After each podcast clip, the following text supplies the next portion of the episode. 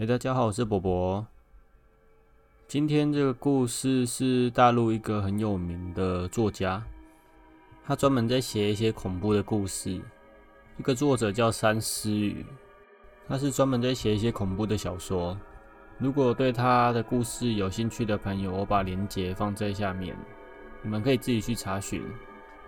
那故事开始，那具尸体正对着我笑。那是我爷爷的尸体。我出生在农村，从小就跟我爷爷一起长大。家里就两个房间，爸妈睡一间，我和爷爷睡一间。这种情况一直持续到我去读大学。但在我读大四的那一年，爷爷突然去世了，没有任何征兆，是晚上睡觉的时候走的。我从学校赶回去的时候，已经是第二天了。爷爷的灵堂就设在家中的门口。我回到家后，第一件事就是看爷爷的最后一眼。长辈们把棺材打开，爷爷安安静静地躺在里面，脸色苍白，但是嘴巴却是张开着，好像是有什么话要说。我问大伯：“爷爷的嘴张开，是不是有话要说啊？”大伯听了我的话，瞪了我一下，叫我不要乱说话。我不知道大伯为什么会突然生气，却又不好意思在那么多人面前再多问，只好不再说话。二伯比我回来的晚，到家的时候已经是晚上九点了。他在外地当警察，不好请假。回来之后按惯例去看爷爷最后一眼，而我也跟着一起去看了，却发现爷爷的嘴巴还是张开着，不知道是不是错觉，我总觉得似乎比之前张得更大了一点。二伯也注意到了这一点，我听见他小声地对大伯说：“爸爸的嘴巴怎么是张开着？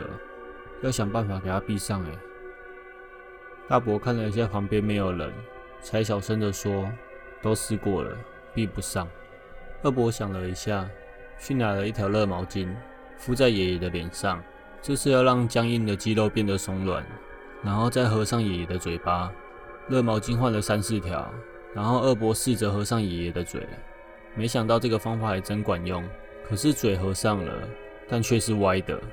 爷爷生前并不是歪嘴巴，怎么死了以后就变歪嘴巴了呢？难道他真的还有什么遗愿还没完成吗？亲戚朋友们看到这个场景，又是一阵哭。等过了一段时间，大家都安静下来后，二伯又问：“爸嘴巴里面有放钱吗？”在我们那边的传统。死后都要在嘴巴里放钱。我妈说放了，当时没有找到爷爷生前准备的钱。大伯和二伯轮流在灵前守夜，只有我爸一直跪在灵前，谁劝也不听。爷爷一共有三个儿子，我爸是最小，但是和爷爷感情却是最好。爷爷生前哪里都不去，就只爱住我家，赡养工作全由我爸一个人负责。大家都知道我爸和爷爷的感情很好。也就没去多劝他了。爷爷的灵堂一共摆放了五天，第六天要上山。这之前，全家人都在风水先生的主持下开棺看爷爷最后一眼，准备送爷爷最后一程。凌晨五点，天色才刚亮。打开棺后，所有亲人都倒吸一口气。爷爷脸色铁青，他的嘴竟然又张开了，而且比之前张得更大。那种幅度甚至已经超过一个正常人能做到的范围，下巴都快贴到胸口了。所有人都被这一幕吓到，那个风水先生也不知道怎么办。他说他从来没见过这种事情，倒是问我们大伯怎么办。我大伯他们三兄弟商量了一下，决定按计划不变，上山送爷爷最后一程。来给爷爷抬棺的都是村里的壮汉，哪家有亲人去世，几乎都是找他们。因为按照习俗，棺材一旦起架，就不能中途放下，必须一口气上山，所以抬棺的人都必须很壮。我们那里还不流行火葬，全都是土葬。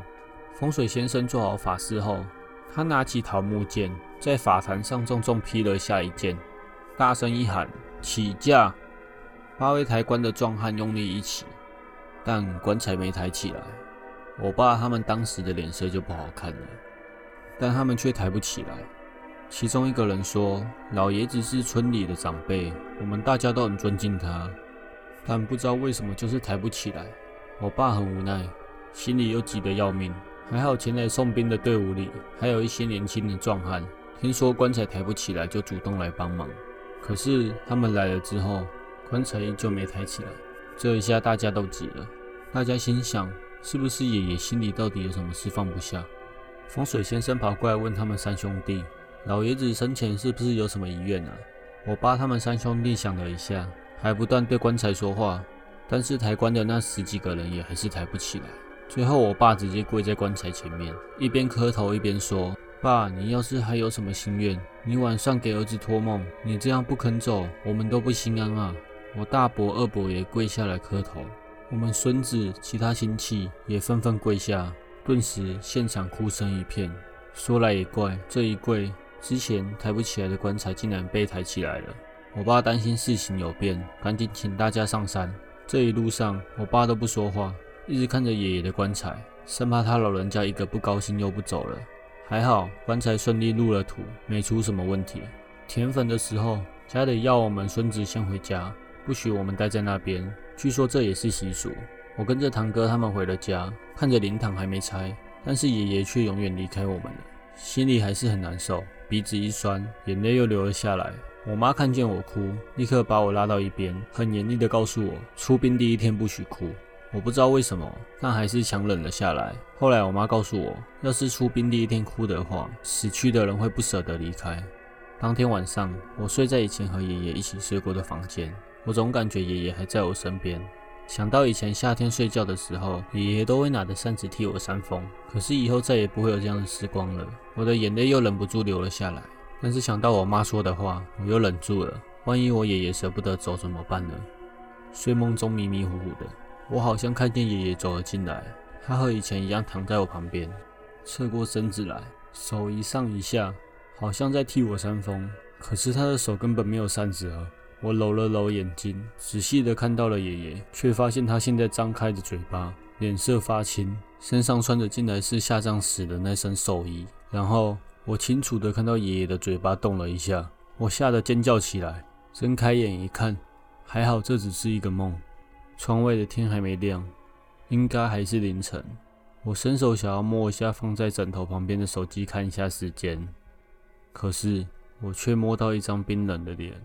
我慢慢转过头去，借着微弱的月光，这不是梦，我看到的是爷爷那张张大嘴巴的铁青脸，而我的手就放在他嘴里，爷爷正在看着我。